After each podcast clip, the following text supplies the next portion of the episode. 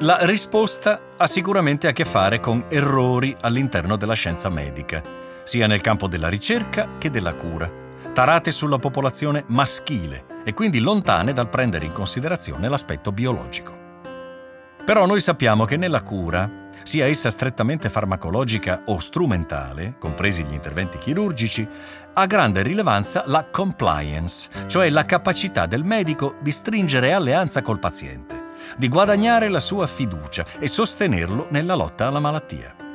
Ora, in primo luogo, esiste una triste tradizione in campo medico di dedicare meno tempo ed energie a creare una alleanza terapeutica con le pazienti donne, per una dimensione ancora fortemente patriarcale nella relazione medico-paziente, che ancora oggettifica in maniera più netta le donne rispetto agli uomini, dando per scontato che queste debbano accettare le cure senza porsi tante domande.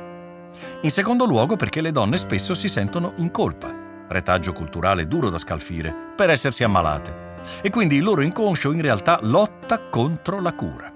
Quindi risposta andrebbe letta come possibilità per la donna di creare una forte alleanza terapeutica nei confronti della malattia.